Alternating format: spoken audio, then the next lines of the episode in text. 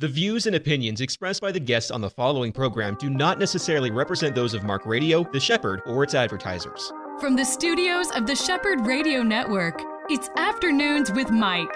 This next hour is all about our walk with Jesus with local pastors, newsmakers, people who are making a difference for the gospel.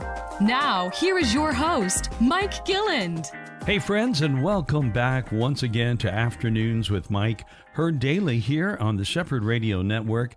I've really been looking forward to this particular program and my guest today because uh, it's someone that I've met years ago, or at least I saw years ago. I had a chance to talk with him at a recent event up in the villages at First Baptist Oxford, and that was Buddy Shelton, who happened to be in the audience that night. Buddy is a former pro golfer and a golf master when it comes to giving these little technique shows that a lot of scrambles will use, churches that put together groups.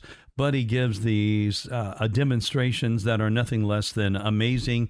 Along with that, he's hilarious. So, Buddy Shelton, it is so great to have you here. Thank you. Thank you. It is wonderful to also have your wife, Ruth, who's in attendance here in the studio today and I've I've looked forward to your coming. The first time again I saw you was at a golf scramble. You were there. It was a comedy show, no matter how you want to dice it out.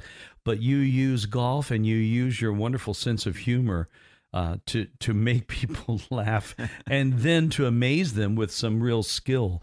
You played on the the uh, PGA Tour for a number of years, right? Yes, the uh, I was on and off uh, probably for 15 years the uh, I say on and off because I would go out there for two or three weeks and uh, try to qualify at each event. Back then, we had to qualify every Monday unless you were in the top 60. Mm-hmm. Then I'd come home and wash cars or whatever to make some money to go back again.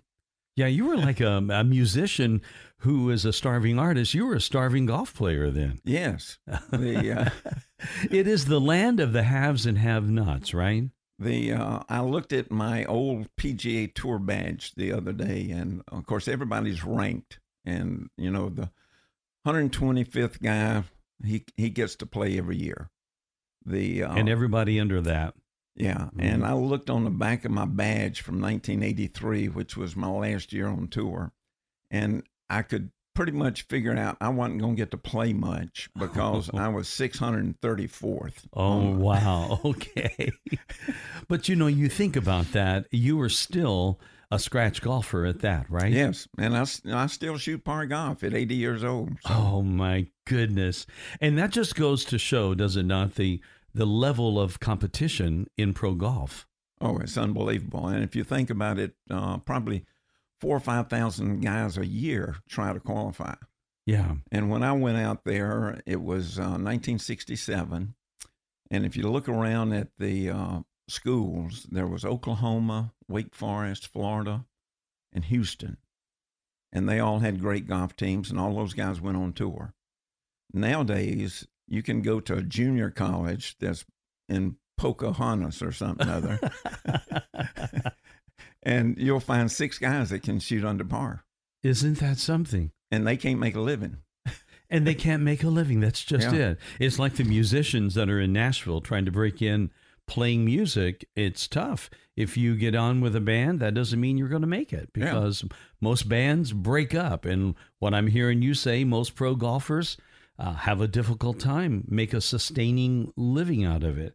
And what's so confusing about that is that we see these names like Jack Nicklaus and Arnold Palmer, and then in in today's world, uh, Tiger Woods, and they they seem to be perennially on Sundays playing in the tournaments uh, right. on TV. And so it gives this image that, you know, if, if you're there at that level, you're going to be making a ton of money and, and playing lots of golf tournaments. But that's not the case. No. And even back in the 70s, uh, uh, that was the first year that somebody won $100,000. Now, a guy win a tournament, he wins $2.5 million for a week. For one week's worth. Yeah. That's not bad pay. The I could live off the rest of my life with one win. that's right. That's right. And yet these guys win so many times. I forget even how many times Tigers won. I think it's 83 or something, other like that. 83, yeah. So, yeah, he's probably wealthier than most small nations. So- That's true. Matter of fact, he I think his net worth finally reached a billion dollars. oh my goodness. Yeah, that's nuts. And the way the way the government spends money, people don't realize what a billion dollars is. Yeah. But if I gave you a billion dollars in one dollar bills and you had to count it before you could spend it, you would die, You would die. Yeah. Yeah. You'd never make it. right? Yeah. And now we have these bills that are being passed by Congress at what? Over a trillion dollars. Oh yeah, A thousand billion. That's just nuts. Yeah, that's way those are numbers that I can't even imagine. What was the best golf score that you ever had, buddy? sixty-two. Wow. That is I had 62 one time. Uh, and- But you, you got to play more than nine holes. That's exactly right. I hit 62 before I hit the ninth hole, man. That's right. You saw that one coming, and there's probably not a golf joke that you haven't uh, ever heard before. I've had, I've been privileged to have uh, Wally Armstrong up here, and he was on my program. I know you know Wally. Yeah, matter of fact, uh, when you were talking about the Masters, I think Wally finished like second or third in the Masters years ago. Mm-hmm. Yeah, he's a good golfer. Yeah, he is. And he's uh, he worked with another mutual friend of ours, Paul Cook. I know you know. Paul. And uh, did you meet Paul uh, prior, like while I, I don't know if he ever played tour or not. I know he was a uh, like a pro golfer in um, like a golf course pro golfer, but Right. uh, did he play the tour? I don't think so. I think he was just always a country club Like golfer. a tour golfer. I mean, uh, not a tour golfer, but a like you said, a country club club pro is Club what pro, they yeah. that's what they called them. Yeah. Well, Paul is a and yet he's a great golfer too. And Sure.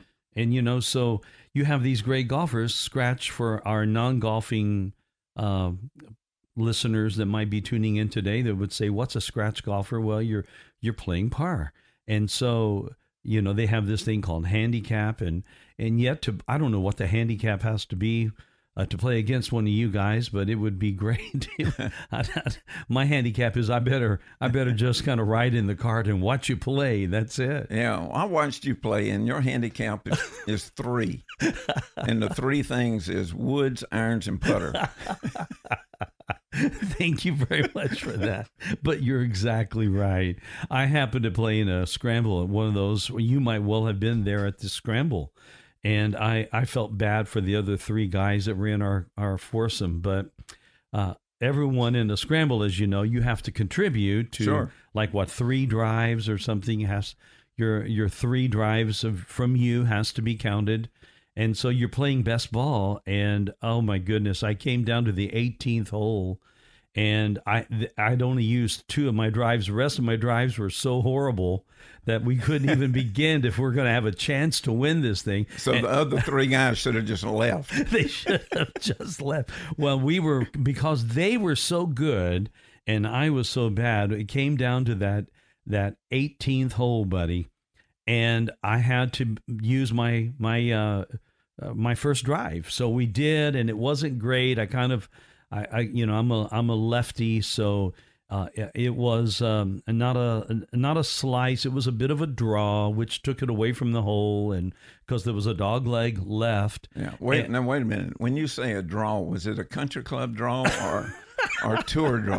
Oh, I know it would have been a country. It would have even. Uh, because a, a tour draw is three yards, a country club draw is fifty. there you go. I think you're you're talking about a country club draw then, because we were a good distance away, and so all of us had to shoot from there, and I managed to have, by God's grace upon me, the best second shot I'd ever had in my life happened on that one. So we used my very poor drive, but then I got up and somehow God and his angels guided that hit and I made it all the way to the green Oh, on- super. on that that one and that was the best golf shot I ever had. And my friend Darren Slack who was playing in it, who was a um, he's a, a football pro. Uh, he was not a pro player, but he makes his living at teaching quarterbacks. He was a Hmm. UCF quarterback uh, back in the day in the uh, 80s and he called that shot the shot that was heard around the world because it, he he'd seen me play too, all all day long. He'd seen me play, and it was ter- I'm terrible, but I really enjoy it. There's something, isn't it wonderful being out on a golf course? There's something about it. Being outside is always great. Yeah. The uh, and the thing I like about golf is the aesthetic value of looking at the golf courses, Yeah. and especially today, the golf courses. It used to be that uh, Pebble Beach and courses like that was it, and now because of the techniques with the bulldozers and stuff, they can make a Pebble Beach in your backyard here in Orlando. Right. Yeah. You know, so there's some golf courses out there now that are just so beautiful. And uh, a lot of times, uh, Ruth and I, as we travel, I'll stop and play someplace, and or maybe I'd, I had given an exhibition the day before, and I'll stay over and play. And I'll only hit tee shots on the holes that look pretty, yeah. and sometimes I'll just go drop the ball in the fairway and the uh, hit the shot because the green looks so good, a creek coming through, and all that kind of stuff. Uh, I like playing the holes that you don't want to play. That's right. And you're good. And you always, with these um, different uh, golf scrambles that you would be at doing your exhibitions, you would always go out and play one hole. I think it's the hole where you can shoot for a, a hole in one, like a par three. Yeah. And it would always be so intimidating for me to be up there getting ready to shoot with you up there. Number one, you're hilarious, but you're a pro for crying out loud, and that always is intimidating and, in by itself. But you have a lot of fun doing that. How many years did you do those kind of exhibitions? I started those when I got off the tour, but actually I started them a few years before, Okay. probably 1980. And in the 90s, I was doing 90 to 100 uh, exhibitions around the world Wow. a year. That's great. And you talk Now- about play, not to interrupt, but talk Uh-huh. about playing a hole with everybody. Uh, sports announcer one time we were sitting having a lunch, and he said, "I was doing some figuring." He said, "Most golf tournaments have hundred players, and you do ninety events." He said, "Do you realize you play golf with nine thousand people a year?" Wow. That's a lot. Yeah, Yeah. When you're doing those events, and you, like you said, you did them around the world. yeah. So you can imagine all the material I've got from playing with nine thousand guys. That's right. You've seen a lot of hooks and draws, man. Nothing I haven't seen. And talking about your shot on the last hole, the uh, I was playing in a scramble recently, and we needed to get that last drive from the last guy. And every shot he hit, he made contact, but you just never knew where it was going. Yeah, that sounds like me, man. And so we needed his shot. Fortunately, the last hole was a par five. So me and my partners, I knew we could recover as long as we could find his ball. So I gave him a tip. I said, top it. Just get it five yards and we'll go from there. Make it to the ladies' tee, man. There you go. That's it. And that's right, because you guys could pick it up and knock it a country mile. I, that is the most amazing thing. Watching these, you know, the pro golfers that are on the tour, the way that they consistently hit that ball, it's just amazing. But golf is something. Did you know you were funny even back in the days of doing the tour? Your humor had to come out even then, right? Yeah, and it started before then. When I was in the fourth or fifth grade, my mother saved all my uh, report cards. And one of them said, you know, all these C's and D's that Buddy got, if he just wouldn't be clown, the class clown, that's right. he might could get a B in there somewhere. That's funny. So you were doing it. You were cracking people up back then, even. It's no wonder that you could do it as an adult. But uh, this is something that I know that you do out of your love for the game. But the, the other thing that was so marvelous about you is the, your love for God. How did all of that come about? Uh, I was a Christian in high school. The uh, but once I went on the tour and things started going together, you know, I drifted away, which a lot of people do. Mm-hmm. Right. The uh, and and maybe I don't want to say I drifted away totally because I've never taken drugs or smoked or I don't cuss and all those kind of things. I don't never had a drink, and so it wasn't that I fell into that. I just uh, just became active in the world, and there Mhm. was other things to do, but I would always end up back in church. And uh, so back in probably, I think when I got um, 29, 30 years old, uh, I realized that uh, God was everything. And uh, and I don't even like to use the word God. I'm one of these guys that likes to use the word Jesus. Mm-hmm.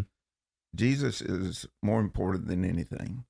And and I was even thinking last night, Jesus always comes to mind. And the guy that got hurt playing football last night, Yeah. actually heart quit on the Right. on the field. Cardiac arrest. Yeah, and I told my wife, I said, that's why we got to evangelize because you do not know when it's going to happen. That's right. He's 24 years old. 24, got everything going for him, millions of dollars, hmm and within seconds it can all be over. Right. And he's in critical at at the time of this taping. He's still in critical condition, but he's stable, and that's Right. good. And so, but yeah, you just never know. No. None of us do, but so many people, isn't this true? So many people live their life like they are going to live forever. Yeah, yeah, and that's uh, I uh, Robert Jeffress. You probably know I do, Jeffress out of Dallas. hmm He made a comment uh, one time in church, and he said that the day you get saved, if you're not going to evangelize, God needs to just take you out right now. and that's that's kind of an interesting statement, Yeah. you know. Yeah, it's a, it's a up in your face statement right there, but Yeah. it's true. And and that's kind of the feeling I've got. I think that, um, and of course, go back to the funny part. You know, people like the golf, but they like the funny part, and I'm so, kind of sarcastic. You know, the I think first time you and I met, you played so bad your prize was tennis balls or something. That's. That's right. Fact is, I did win an award. It was called the Most Humble Award. That's another way of saying I was the worst golfer out there that day. I think it showed that you were the only person there that didn't lie. That's it. I think you might be right there too. But anyway, the the golf and the humor gets me to meet people that average person doesn't get to meet. I mean, I've I've met just about every CEO in the Fortune 500 Isn't uh, in my career, and uh, I never fail to put Jesus in my shows, even when I speak and uh, tell jokes at the end of the tournament and everything. I always close it uh, with some scripture and things like that. And and it's kind of interesting. And I was thinking about it on the way over. People have come to meet the Lord because of hearing something from somebody that's funny and is a golf pro and is not a preacher. hmm So it's it's, it's kind of crazy. And I think that uh, when I started doing my trick shot exhibitions and everything, um, I thought I might have a pulpit by being a tour player. And of course, I never won anything, so the, the pulpit wasn't there. But God gave me a talent and a gift of playing golf blindfolded and hitting balls with chains. Yeah. and that gave me a pulpit. Yes, you did. And my theory is if He gives you a pulpit and you know how to talk, you better say something. Right. And he's given us plenty to say in the Word of God, and we're so grateful for it. Buddy Shelton is my guest today. We'll be back with Buddy in a moment. You're listening to Afternoons with Mike, and you're on The Shepherd. experience, EC Waters is a top trained comfort specialist, earning customers for life with integrity. No wonder EC Waters Air Conditioning and Heat has earned a 4.6 or higher out of 5 rating and reviews across all major online platforms. For all your comfort needs, call 407 603 9144 or visit ecwaters.com. Back again with my guest today, Buddy Shelton, a pro golfer that is now retired. He lives in the Villages area, and I had the most delightful meeting with him, kind of renewing uh, the, since years earlier. uh, I had first met him in what one of those uh, fateful days that I was playing golf, and it's um, it's easy to forget them except for the fun that I had.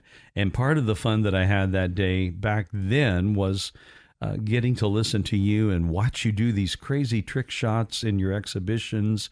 You do this one where you're the Happy Gilmore shot, as I, I think it was called, uh, where you're kind of Yeah. like winding the club and uh, approaching the ball almost at a gallop, and then you time it out just right and you wallop that ball, and it it was like the best drive I'd ever seen before. I don't know how you do that, but there's a lot of trick sh- shooters out there, aren't there? Yeah, there are. And in my case, uh, I don't know how I do it either.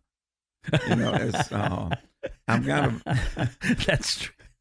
That, that wasn't ready for that. I've got a very simple swing. Uh, I just take it back and swing it through. And I think there's just three or four fundamentals you got to get in the golf swing. And what's crazy is I majored in physics and uh, in school, and I found that if you just take natural ability and put physics with it, then things just fall in place. Yeah. The but it's everybody's trying to override physics. They're Yeah. trying to make things happen that just won't happen and have good results. So in my case, I clearly didn't understand physics and I had absolutely no natural ability. So that's why my golf game stinks. That's why you're so good on radio.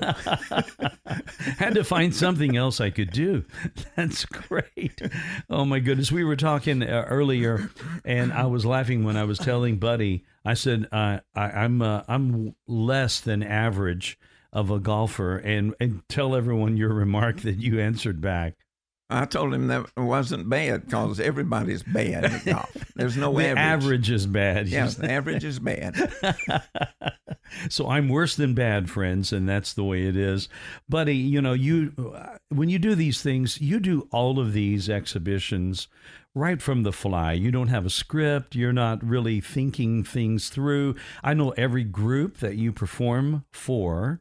They're all different, aren't they? Yes. So it'd be difficult, I would think, to prepare, but you've got this natural ability to just stand up in front of all these people and somehow relate to them all. And I don't know what it is, if it's uh, like a little bit of just strong sense of self confidence that you have, uh, matched up with a, a real quick wit. I know it's it's dry at times, but buddy, if there's one thing about you, it's a quick wit. It doesn't take you long to come up with something to say. Yeah, I'm quick off the cuff. And Yeah. for some reason, I notice things about people. And even when I speak after the tournament and stuff, people will come up to me. And I'm known a little bit as the Don Rickles of golf. That's right. The That's right. and and you kind of insult people as you go, Yeah, and you they love it. we were walking through uh, one of the airports, and somebody came over and wanted to introduce me. They recognized me, and come to find out, it was the president of A and T, AT and T. Uh-huh. And so the guy came over and he said, "Buddy, good to see you." And his name was John. I forgot his last name. And the guy with him wasn't sure who I was. He thought maybe I was a customer or something other like that because here's this CEO and stuff. And the guy finally said, what what do you do, buddy? And John spoke up and said, "We hire him to insult our customers." That's it. That's what you do, and you do it with a smile, and people are dying laughing when you do it. and the other crazy thing is, after I insult you, you come up afterwards and want my autograph and a picture taken. and I even think that is stupid. Even you are amazed at that, right? well, it is really, really funny, and I've I've uh, can attest to the fact that watching you perform, you do some really, truly trick shots. Tell us about a few of those. Uh, I take two clubs at a time, right-handed and left-handed, and walk down a line of balls and hit them all. And then I'll um, maybe take um, stack a couple of balls up and hit a shot and uh, hit one on the green and catch the other one in my hand and throw it on the green. And uh, I do play blindfolded. The uh, I did an exhibition years ago for the Blind Society at Disney, and for nine holes I shot 42, which is six, six over par. Blindfolded. Yeah, and That's just not fair, man. But if you think about it, it's scripture. You know, the uh, I don't walk by sight; I walk by faith. That's it. And so you don't need to see in order to hit that ball. No. How you how do you address the ball? How do you know where the ball even is? The if I'm doing it by myself, uh, I'll have the blindfold pull it up, and I'll set the club down behind it, and then I'll pull the blindfold back down. Okay. But so in you have an original starting place then. Yeah. Now my caddy, when I did the thing at Disney, uh, he would set the club down behind the ball, but we would discuss how far the shot is, whether I should curve it a little right or a little left, and that type thing. And I've always been able to try to figure things out. The you know I work on my own cars and all that kind of stuff. If I don't know what it is, I just take a part off and go into the shop and say, "What is this? I, I need one of these." this thing is not working. Yeah, That's but, great. Um, the uh, I had one problem with the putting. The blind golfers they can feel thirty feet or forty feet, and God just gave them a feel for how Mhm. hard to hit it. I couldn't do that part, so I told my caddy, "Go stand next to the hole and talk to me, and I will putt to your voice." Are you kidding Yeah, me? so that's the way it worked. oh my goodness! And you shot a forty-two on nine holes, Yeah, 42. And blindfolded. And the sad thing for Disney Corporation was the president of Disney uh, played with me, and I beat him eight shots, Oh, and his eyes were open. yeah, that's the kind of humiliation that comes when you're a golfer. When you're not a golfer and you're a golfer, and that's what happens. Buddy, tell us some of the stories. You've gotten all these years on the tour. What were some of the funny things that happened to you when you were traveling? Oh gosh, uh, probably one of the funniest one is, and of course, I've had I've done uh, four infomercials, uh, three golf infomercials, and one um, oil on oil company because I race cars for a hobby. Okay, Yeah, because golf's a little too dull. you race cars, is that right? Yeah. Like at a uh, like like one of these uh, weekend type of uh, funny car places, or what? the uh, yeah, I do uh, drag racing and I do uh, road racing. Wow. The uh, matter of fact, I just picked up a, another drag car, and I don't know if Ruth's going to let me drive it, but it's just a '57 Chevy with a 454 cubic inch engine in it. So Wow. you know they'll hear me driving around the villages sometimes. That's it. And it's not a golf cart, right? right? yes. My goodness. The uh, but uh, one of the funny ones she likes is uh, when you do the infomercials and people have also seen you in exhibitions and these type things and speaking at churches or charities. The uh, there's always somebody going to recognize you. And a guy came up to me in the airport and he had some people with him and he came over and he said, "Oh gosh." Oh, I've seen your shots. You've oh, this is so good. And he's telling everybody this guy plays blindfolded, hits off his knees, and he's snapping his fingers, looking at me like he's going to say who I am. and finally, I thought he's not going to remember who I am. So I said, Buddy Shelton. He said, No, no. He thought you were kidding. That's when you should have said Jack Nicklaus. That's who I am. That's it. Oh, that's great. Oh my goodness. Buddy, this is great. When you're when you're traveling around, how did pro golfers like at your level? How did you get around from all of the places you played? Did you just book an airline ticket? Uh, didn't have that much money. Oh, you drove. So I drove to quite a few, and I've Yes. always I had a, a motorhome for a long time. Then and even in the years of doing well with the trick shot exhibitions, I would travel in a motorhome to keep from unpacking and going to hotels, and I would just pull up to the golf course we're going to do the exhibition at, and stay there for two days, and pull out the umbrellas and cook a steak on the side of the motorhome and that type of stuff. Hmm. What would be the most fun experience you've had on the road? Oh gosh. Uh that's a tough one. You know, every place I go, uh, I find something fun to do. Uh, and every event I do is just as funny to me as it is Mhm. to people I'm entertaining. And that's I know you weren't supposed to laugh at your own jokes, but I get such a kick out of saying something that I know's funny, and then they back it up with all the fun yeah. and so the everything's fun and, and of course I'll, I'll tell you something that's kind of fun to me since I everybody knows my trick shots and most of them know that if I'm going to speak at dinner I'm going to roast a few of the head guys Yeah, that's right. And it's hilarious. and I did a and this is funny to me what people do I did a show at Boston University and uh, believe it or not they invited me back and I even gave some testimony at each one they invited me back for 10 years to speak at their annual sports banquet you Isn't know that something? here's a good old redneck that flies uh, the flag going to Boston University, which is a little liberal. The uh, but the first time I went up there, the executive vice president's assistant comes to me and she says, "We know that you're pretty strong on roasting people and stuff." And here's a list of people that we don't think you should say something about. And I thought that's the stupidest thing I've ever seen mm-hmm. because those people are dead. They're you, not, they're not going to fight back. If you think I'm going to skip these people, you're crazy. That's great. Oh my goodness. What would be the most difficult experience that you can think of when you think about a place that like, oh man, that was rough. Were, were there ever a moment where you had like what uh, the commercials would call a Southwest moment where you just wanted to disappear? The the toughest one that I ever did, and I've been my biggest crowds was twenty five hundred people. Uh, I was at the Colonial in Fort Worth. My short smallest crowd was three. The wow, and for an entertainer, and I'm known as an entertainer as more than I am a professional golfer. I just entertain with a golf club. Mm-hmm. The uh, the toughest one was it's Grand Cypress, which is a resort here in Orlando. The company that put up the money to build Grand Cypress was the Dutch fund of something or another from Holland or something. And the king came over to visit. Oh my goodness. It was him and his wife and child.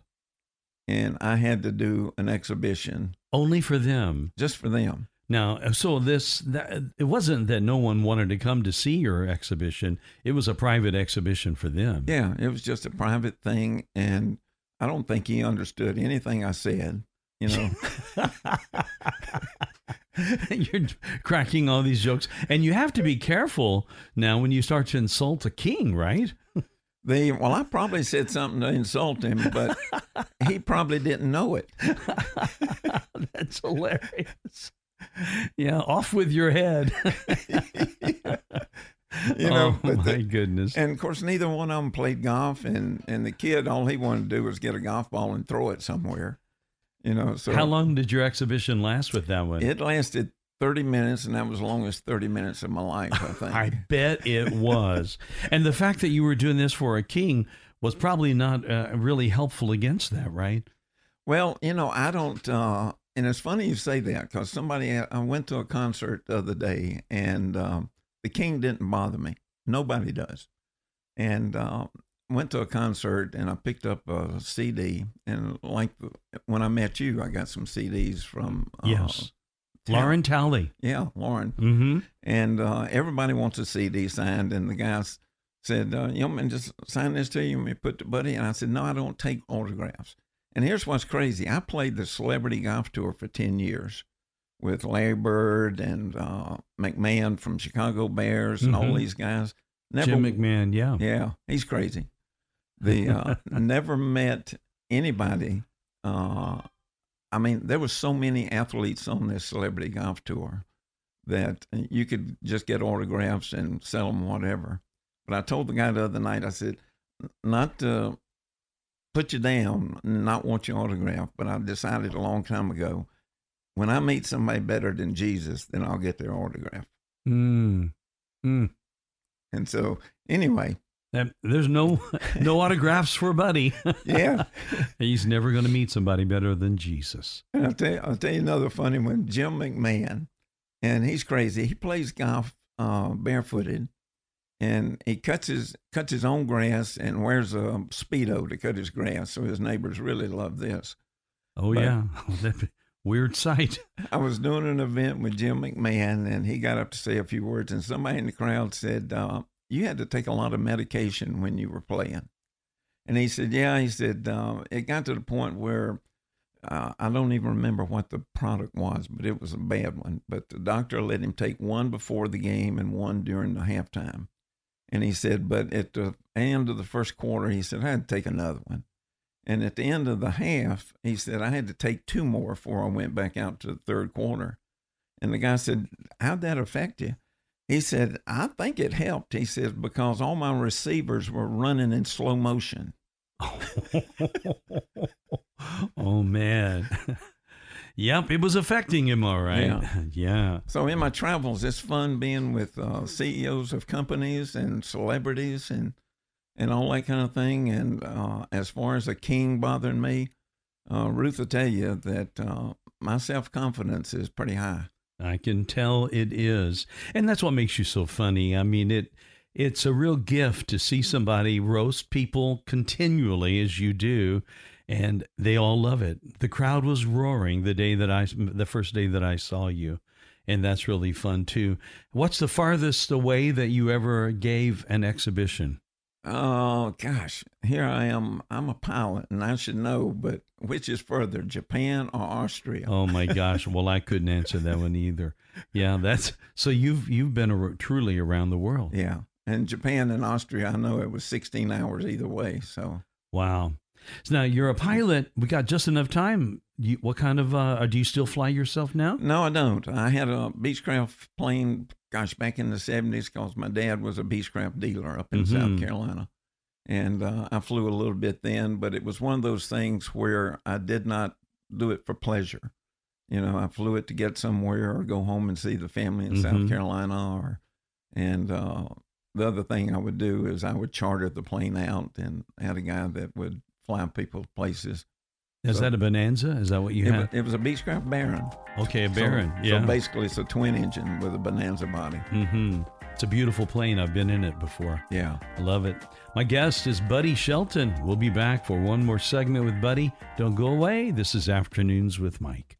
Palm Beach Atlantic University Orlando offers three distinct areas of study an evening Master's of Science in Clinical Mental Health Counseling an evening Bachelor's of Science in Human Services, and our new daytime Bachelor's of Science in Nursing. All of our courses are offered at our beautiful campus on Millenia Boulevard. For more information or to schedule a tour, call 844 PBA Orlando. That's 844 PBA Orlando. Back one more segment with Buddy Shelton. He is known by many golfers as a master of trick shots, of humor. He did play on the PGA Tour for a number of years, made a living. It is tough, as we said, to make a living on the PGA Tour unless you're one of the premier golfers of the day, like what we see today with. Uh, what do you think? First of all, this this just comes to mind about this new league that's coming in and rivaling the PGA. What do you think about that? The LIV Tour. You know, they've been talking about that for years. I think uh, Greg Norman probably started talking about this 10 or 15 years ago. And basically, it's an all star game. And um, at first, the PGA Tour was a little upset and everything. But it's kind of funny what they've done in the last year to uh, make the PGA Tour better because they're giving guys money now. I think they give $500,000 to everybody that qualifies at the first of the year. And back when I played, uh, I tried to get them. If if you didn't make the cut Thursday and Friday, then you uh, didn't get anything. Right. And I said, well, take something away from the guys up front. The first three are making three or four hundred thousand dollars. If you took uh, five hundred bucks from them or a certain amount, let's say twenty grand, they wouldn't notice it and spread it amongst the 70 guys that didn't make anything. Yeah, because they're out the money. Yeah, at least yeah. we'd have expense money. And yeah. but now they're doing that. Mm-hmm. And know, it comes to mind. Uh, you talk about funny things that happen. Uh, uh, somebody asked me one time after I spoke. They said, um, and I, I, open it up for questions a lot of times when I speak and at the exhibitions. And the guy said, "You being a, a Christian and stuff, how'd you feel about playing on Sundays? And I said, they play on Sundays. you never done that. never made a cut, is what you're saying. Yeah, I, I had standard reservations with Greyhound every Friday night. That's funny. Just assume that Buddy's not going to make the cut.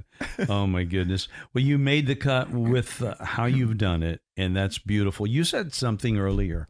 I would like, if you can, to kind of go back to that for a moment about the role of evangelism in the life of a believer. We're all called to be an evangelist in one way or another. We're all called to share the and to be a witness for the Lord that's one of my biggest arguments uh, with the Christian community.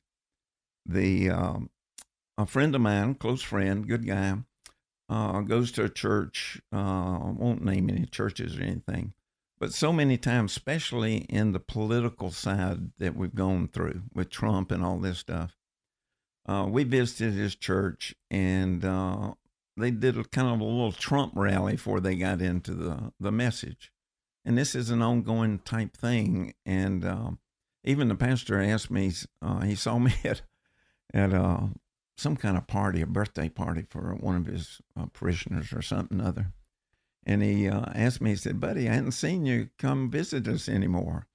And he said, "When you gonna come back?" And I said, "When y'all quit teaching politics from the pulpit." I said, "The deal is evangelism. It's nothing to do with politics." And so I asked the friend of mine that goes there. I said, "You know what?" I said, "I know that uh, you you've got a good Christian church, but if I ask you to go there and say how many of you have shared with somebody, now you got 200 people sitting there." How many of you have shared the Lord with anybody in the last year? I'll bet money you won't find 20 people. That's a problem. Mm-hmm. Okay. The I believe that anytime I meet anybody, I'm going to say something that shows them, and I'm not even sure what, you know, but it's going to be some kind of thing that leads them to the Bible or Jesus or something because I don't believe in co- coincidences or just a happening. Mm. I think anytime that somebody comes in my presence, that Lord has sent somebody to me to say something to. Mm-hmm. Waitress doesn't matter, mechanic doesn't matter. And then when you do that, I know a lot of people. You've mentioned this. A lot of people uh, are glad to have you share your faith in even large corporate gatherings. So you've not been afraid to do that even in those moments. No, and of course I lost a lot of business. I don't want to say that I've been persecuted, but I think I know what persecution is. And probably back in the early 2000s, shows started dropping off and exhibitions did. And um, guys would come to me and say, you know, we really love you. My customers love you and stuff. But a couple of them has said, you shouldn't have put Jesus into this or, or whatever.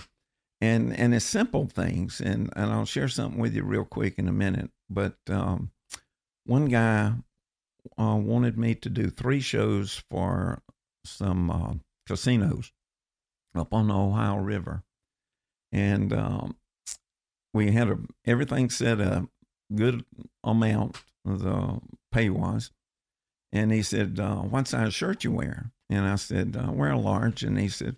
We got some casino shirts we would like you to wear when you're here and doing your exhibitions. I was going to be there for a week. And I said, uh, uh, I'm sorry, I can't wear a shirt that's got the casino on it. And he said, Why not? And I said, I'm not promoting a casino. I'm going to entertain your guest. But if I put a shirt on or it says on my golf bag, then people are going to think that I am promoting that. Mm-hmm. And I'm you're endorsing doing, it. Yeah. yeah. I'm not doing that. And and he said, so you're going to pass up a three week or a three show to one week deal because of a shirt? And I said, I guess so. And he said, uh, Are you well off? And I said, No, but my father is.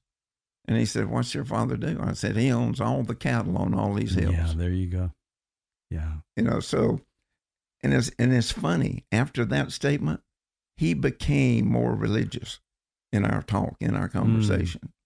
So you don't have to pull out the Bible and thump on it and everything. You just put in one little thing. Yeah. Your courage to make a stand in that moment. Uh, it seems that so many people today are not making that kind of a stand today, and that's something that we need to do, right? Totally. And because when Jesus ascended, that's what he told us to do, I think. And then he say, go out and evangelize. Mm-hmm. You'll be my witnesses. yeah. Yeah. And nobody says anything. And uh, Ruth will tell you that uh, people oh, I'm afraid of offending somebody. And I got in, in a discussion with my daughter the other night. She was talking about one of her friends in her neighborhood in Atlanta that uh, she's been friends with this woman for quite a while. And uh, the woman uh, is homosexual or gay, whatever you want to call it. And she drinks and she's Jewish, which doesn't really have anything to do with it. And uh, I asked my daughter, I said, when are you going to sh- share with her? She said, well, I'm nice to her. She knows where I stand. She knows I believe in Jesus and, and this and that. And I said, no, I'm, when are you going to ask her if she were to die today, what's going to happen? Why can't people get to that point? I don't understand that. Mm-hmm. And as far as doing it at a golf event, and um, I don't know why. Well, I do know why. God puts things on my heart while I'm doing something, and it just comes to me. If He knows that you're got a little bit of education into what's going on, and you've got some boldness, and you know you've been around me, you know I'm bold. Mm-hmm. I'll say anything. you know, it's true. and I'm not even one of these guys that says after I said it, I don't think. Did you really say that? Yeah, no, you took my breath away a couple of times, buddy. When I heard you, I'm thinking, how is this guy going to get punched? that's, that's I've probably said a lot of times.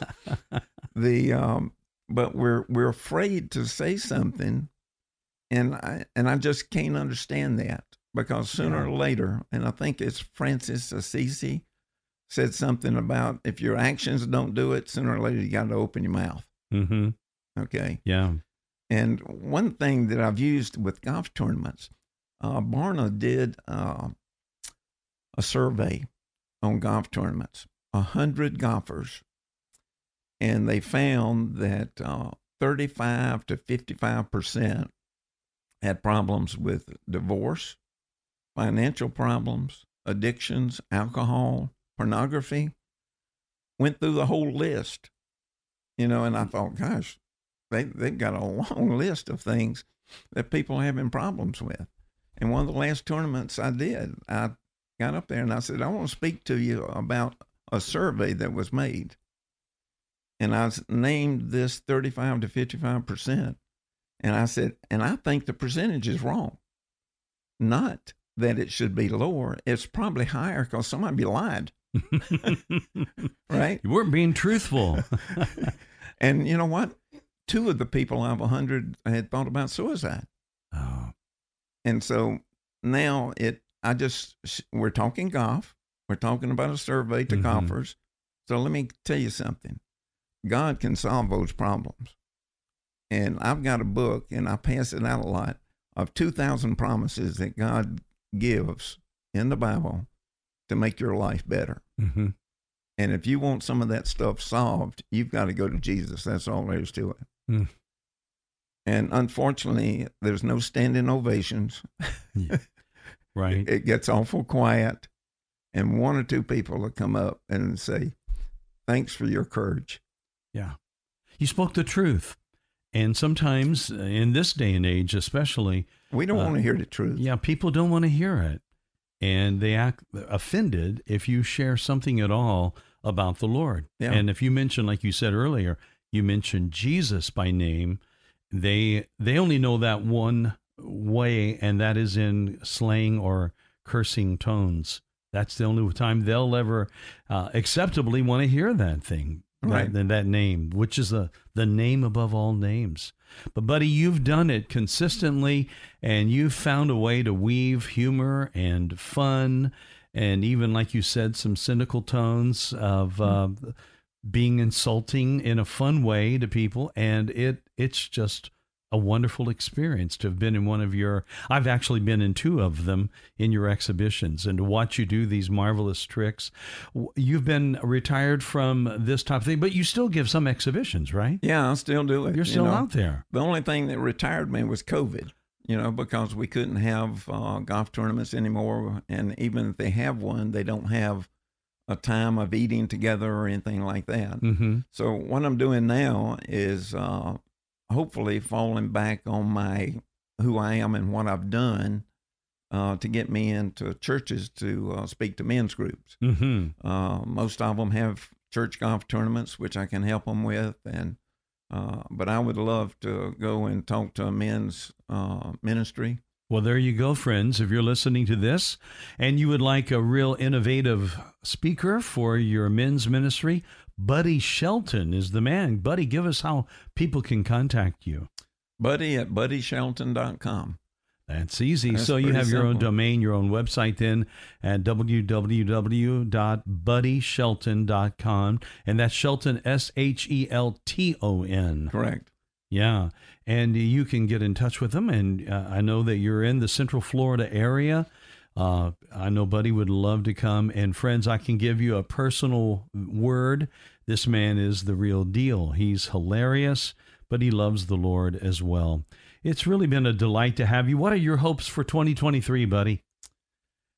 On the way down to see, uh, I told my wife uh, we were thinking about moving somewhere, but the villages is uh, a great mission field. Uh, they've got 100 churches and I would like to speak in every church uh, once a week. wow. All right. That's a great goal to have. Well, our friends in the villages, there you go. Hopefully, uh, you can use Buddy this year. And it would be great if you did. I know your congregation will love it. Buddy Shelton, my guest today. And we thank you, friends, for joining us as well in this new year. We'll be back tomorrow right here on The Shepherd.